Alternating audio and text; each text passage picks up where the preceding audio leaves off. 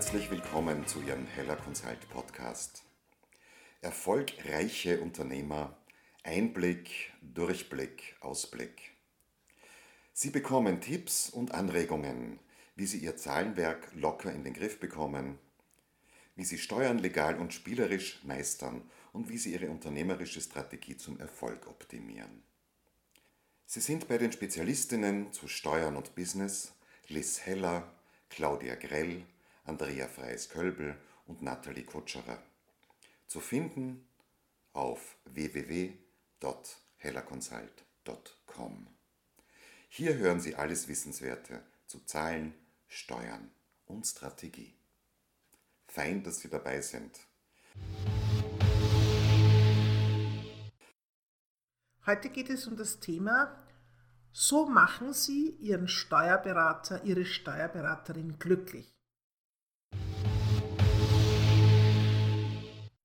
Mein Name ist Liz Heller und ich bin Steuerberaterin und Unternehmensberaterin in Wien und das seit vielen Jahren. Geordnete Buchhaltung. Wie entkommen Sie der Zettelwirtschaft? Das Schönste für einen Steuerberater ist ein Klient, eine Klientin, die die Unterlagen nicht geordnet bringt, sondern in einem Schuhkarton. Sie werden sich fragen, warum ist das so toll für uns? Ja, wir können ja zusätzliches Honorar verrechnen. Vielleicht arbeitet sich ein Mitarbeiter, eine Mitarbeiterin durch diesen Wust an Unterlagen, an ungeordneten Zetteln, an Belegen eine Stunde, eineinhalb Stunden durch. Naja, da kann das schon im Monat so in etwa zwischen 70 und 100 Euro ausmachen. Und aufs Jahr bezogen, naja, kann das auch schon eine relative Summe ausmachen. Also, aufgepasst. Wer seinen Steuerberater wirklich glücklich machen will, der bringt die Belege im Schuhkarton.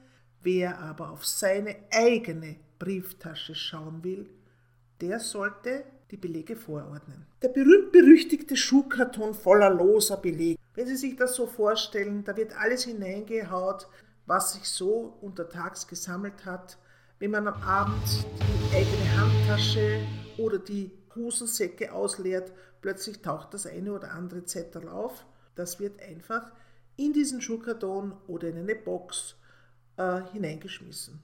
Ja, wir kennen unterschiedliche Methoden. Manche bringen auch einen Korb, manche bringen einen Karton aus dem Supermarkt und viele haben noch immer sehr gerne die Schuhkartons.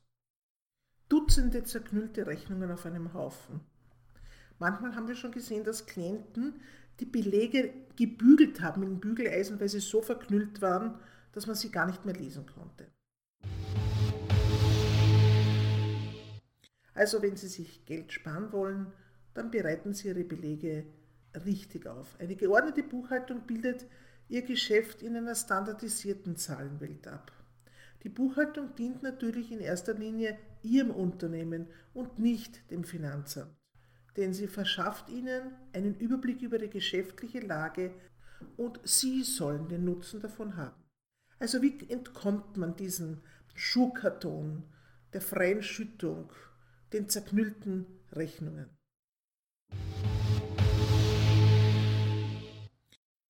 Es geht erstens um die richtige Rechnung.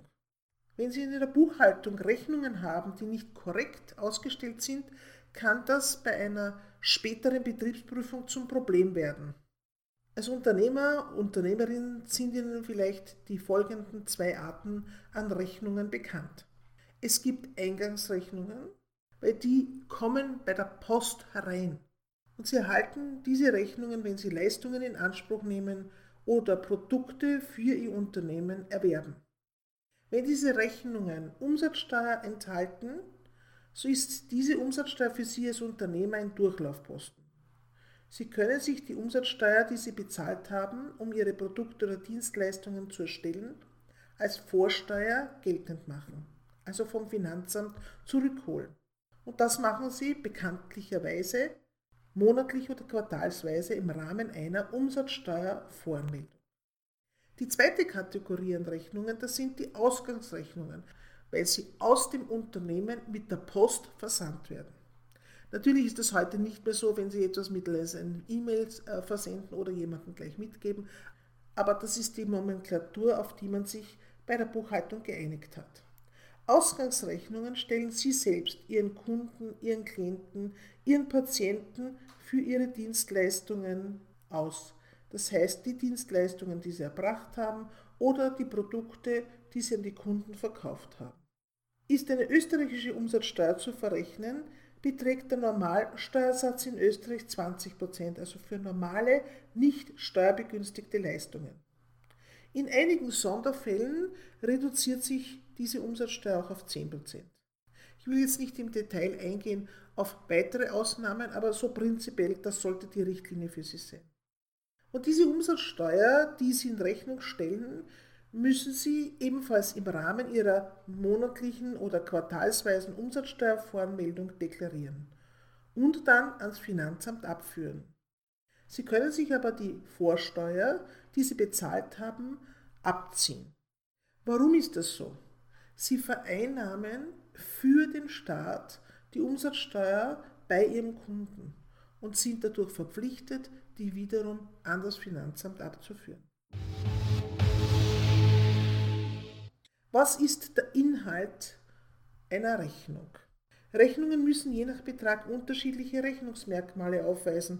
Es gibt sogenannte Kleinbetragsrechnungen, die sind bis 400 Euro inklusive Umsatzsteuer. Diese Kleinbetragsrechnungen müssen sechs Rechnungsmerkmale enthalten. Erstens Name und Anschrift des Leistenden oder Liefernden. Also wenn Sie sie ausstellen, Ihre Adresse, wenn Sie Ihr Lieferant, Ihr Provider ausstellt, dessen Anschrift und Name. Dann das Ausstellungsdatum. Die Leistung sollte drittens beschrieben sein, und zwar Art und Umfang oder auch die Lieferung, Art und Menge. Der vierte Punkt ist der Tag oder der Zeitraum, an dem die Leistung oder die Lieferung durchgeführt wurde. Der fünfte Punkt bei den Minimalvorschriften ist das Entgelt für die Leistung, also der Preis, der Ihnen verrechnet worden ist oder den Sie verrechnen, brutto inklusive Umsatzsteuer. Und als sechster Punkt bei diesen Minimalanforderungen müssen Sie den Steuersatz, den Sie anwenden, auch extra ausweisen, zum Beispiel 20% oder 10%. Bei Rechnungen über 400 Euro inklusive Umsatzsteuer müssen noch weitere vier Rechnungsmerkmale auf der Rechnung drauf sein. Also es sind insgesamt zehn Rechnungsmerkmale. Es kommt dazu eine fortlaufende Rechnungsnummer. Das ist der Punkt Nummer 7. Dann der Name und die Anschrift des Empfängers ihrer Leistung, ihrer Lieferung. Der neunte Punkt ist Steuerbetrag, das heißt, welcher Steuerbetrag wird herausgerechnet aus der Rechnung. Also der neunte Punkt ist der Steuerbetrag. Und natürlich das dementsprechende Nettoentgelt, das ist der Nettopreis. Und als zehnten Punkt die Umsatzsteueridentifikationsnummer des Leistenden, des Liefernden. Also wenn Sie die Rechnung ausstellen, muss Ihre UID-Nummer drauf sein. Wenn Sie eine Rechnung bekommen, muss die UID-Nummer Ihres Lieferanten, Ihres Leistungserbringers draufstehen. Jetzt kommt noch eine kleine Verschärfung. Wenn die Rechnungen über 10.000 Euro inklusive Umsatzsteuer ausmachen, dann braucht es noch ein elftes Rechnungsmerkmal. Es muss nämlich die Umsatzsteueridentifikationsnummer des Empfängers der Leistung angegeben werden. Und diese UID-Nummer des Empfängers, die sollten Sie überprüfen, wenn Sie derjenige sind, der die Rechnung ausstellt, also bei Ihren Ausgangsrechnungen. Es gibt im Bereich der Dienstleistungen, der grenzüberschreitenden Dienstleistungen, auch noch sogenannte Reverse Charge Rechnungen. Das sind Rechnungen, die zwischen zwei Leistenden, die zwischen zwei Unternehmen ausgestellt werden. Auf dieser Reverse Charge Rechnung ist auszuweisen, dass die Steuerschuld nicht von Ihnen getragen wird, sondern die beispielsweise auf dem Empfänger der Leistung übergeht. Wenn Sie hier von unserer Seite die richtigen Formulierungen haben wollen, schicken Sie uns bitte ein E-Mail unter info.hellerconsult.com mit dem Vermerk Reverse Charge Formulierung.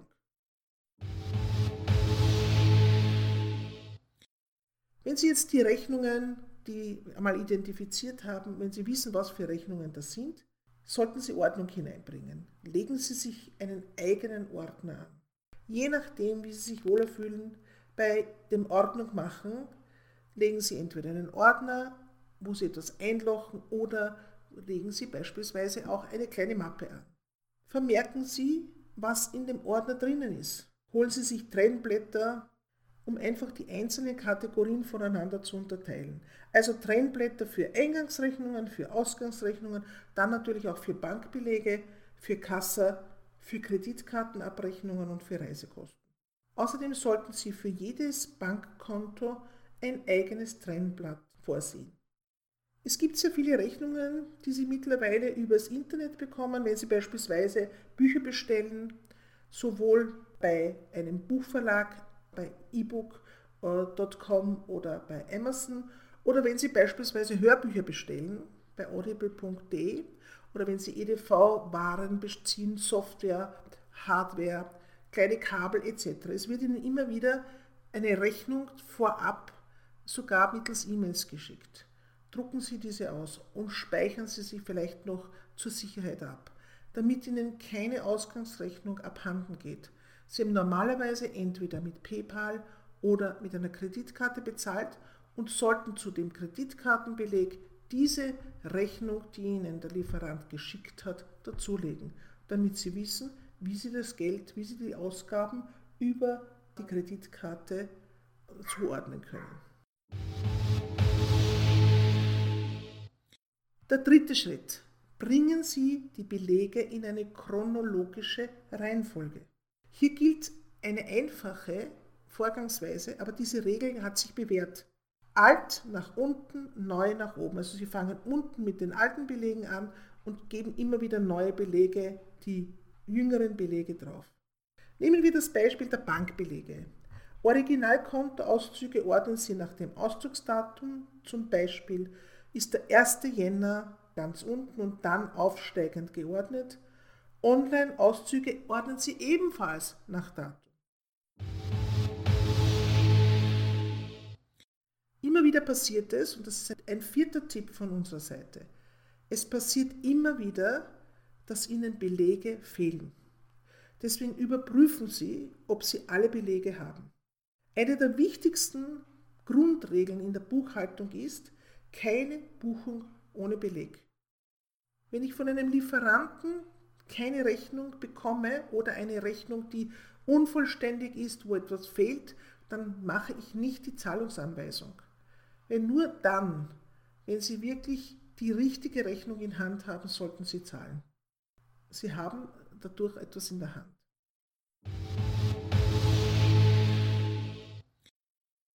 Ja, was machen Sie, wenn Ihnen ein Beleg abhanden gekommen ist? Fordern Sie den Lieferanten auf, Ihnen eine, ein Duplikat der Rechnung zu schicken. Sollten Sie kein Rechnungsduplikat bekommen, dann erstellen Sie einen Ersatzbeleg. Der kann mit der Maschine geschrieben, mit dem Computer geschrieben oder händisch geschrieben sein. Bei Bankbelegen lassen sich durch das Telebanking die abhanden gekommenen Belege leicht rekonstruieren. Also wenn Sie wissen, Sie haben am 25.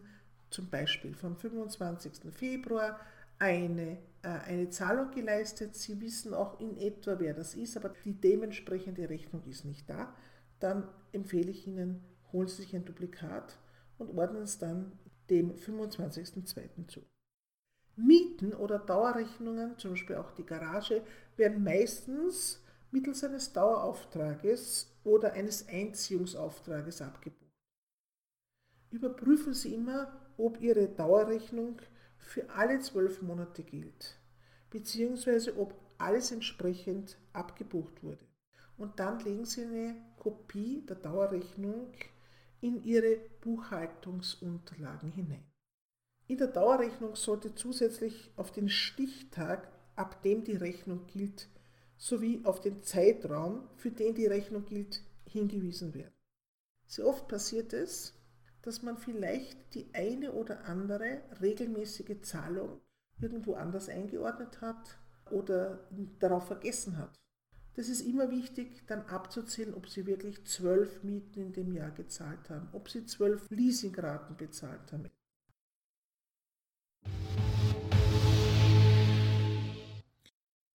Alle reden über Prokrastination oder Procrastination. Eigentlich ist es einfach. Man schiebt etwas auf die lange Bank. Machen Sie das nicht. Gerade bei der Belegsortierung. Wenn Sie das auf die lange Bank schieben und dann irgendwann einmal nach mehreren Monaten das zusammenstellen wollen, dann verfluchen Sie sich selbst, weil Sie Ihr Wochenende damit verbringen, Belege zu suchen, die Sie vielleicht mit dem schnellen Griff bei der Hand hätten, wenn Sie früher die Ordnung vorgenommen hätten. Also, machen Sie es bitte gleich, schieben Sie nichts auf die lange Bank. Weil da wissen Sie nämlich noch über die Geschäftsfälle und die Gegebenheiten der letzten Wochen Bescheid. Abbuchungen, die nicht so eindeutig definiert sind oder nicht monatlich ident sind, können so leichter zugeordnet werden.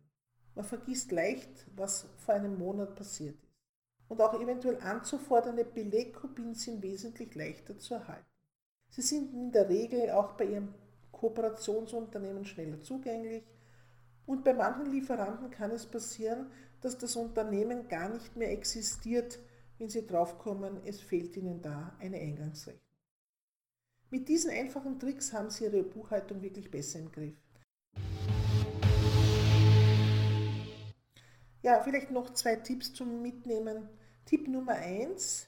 Es zählt zur geordneten Buchhaltung auch das Einhalten der gesetzlichen, der steuerlichen Aufbewahrungspflicht. Und diese Aufbewahrungspflicht beträgt in der Regel sieben Jahre. Bei Grundstücken und Grundstückserwerb ist es natürlich zwölf Jahre und normalerweise haben Sie vielleicht auch einen sogenannten Vertragsordner, in dem Sie Verträge aufheben, die eine lange Zeit gültig Wenn der Zeitraum von sieben Jahren vollendet ist, dann können Sie die Belege vernichten. Aber bitte vollständig. Ich halte es nicht für sinnvoll, sie einfach in den Mistkübel zu werfen. Es kann nämlich passieren, dass jemand, der Ihnen nicht gerade gut gesonnen ist, die einfach rauszieht und gegen Sie verwendet. Tipp Nummer zwei. Wussten Sie eigentlich übrigens, dass Buchhaltungsunterlagen auch elektronisch archiviert werden können? Also natürlich mit Belegscannern, Mikrofilmen und Datenträgern. Das ist immer möglich unter der Voraussetzung, dass die vollständige, geordnete, inhaltsgleiche und urschriftsgetreue Wiedergabe gewährleistet ist, und zwar bis zum Ablauf der gesetzlichen Aufbewahrung. Ein guter Tipp noch am Schluss. Sehen Sie das Belegordnen als spielerischen Akt.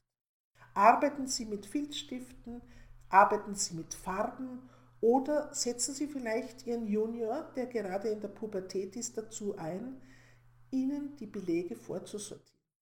Machen Sie einen Wettlauf rund um die Belege, tanzen Sie drum und schauen Sie, dass Sie die Belegordnung eben lustvoll gestalten und sich denken, ach, wieder eine Eingangsrechnung, die ich schon bezahlt habe und die kann ich von der Steuer absetzen. Machen Sie es gut. Und Gerne schicken wir Ihnen unsere Checkliste für die Auswahl des für Sie richtigen Steuerberaters zu. Senden Sie uns eine Mail an info@hellerconsult.com mit dem Stichwort Steuerberater Checkliste. Und damit sind wir schon am Ende des heutigen Heller Consult Podcasts angelangt. Hören wir uns auch das nächste Mal wieder, wenn es heißt Ein herzliches Servus aus Wien. Bis bald.